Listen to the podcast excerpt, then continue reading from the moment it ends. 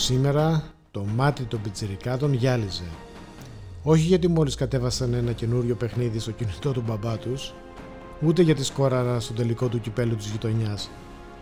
Απλά ξανάδαν φίλους και κολλητούς, συμμαθητές διαφορετικούς, αδιάφορους, σχετικούς, άσχετους, αγαπημένους και όχι και τόσο αγαπημένους δασκάλους, τον πάτερ με την αγιαστούρα του, τα πάντα χαμογελαστά πρόσωπα των επισήμων, φαίνονταν ακόμα και κάτω από τη μάσκα, τα προβληματισμένα πρόσωπα των γονιών, είχαν πάρει ήδη τη λίστα για τα απαραίτητα ψώνια, ανησύγησαν λίγο με τα βιβλία που είδαν στιβαγμένα, ξέροντας πως σε λίγες ώρες θα είναι στη δική τους τσάντα.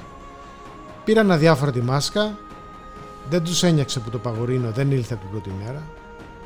Και αν το μεσημέρι φευγαλέα έριξαν μια ματιά στην ανοιχτή τηλεόραση την ώρα του δελτίου ειδήσεων, σίγουρα θα τους ξέφυγε κάποιο χαμόγελο, ακούγοντας τα παχιά λόγια διαφόρων υπουργών, γραμματέων, φαρισαίων, δημάρχων, περιφερειαρχών θα ήταν περισσότερο το πομπόδε ύφος των ομιλητών και όχι αυτά που λένε, που έτσι κι αλλιώς δεν μπορεί να τα καταλάβει ο Πιτσυρικά. Τόσο μεγάλες κουβέντες. Μια νέα, μια διαφορετική σχολική χρονιά για την οποία οι ευχές δεν είναι αρκετές.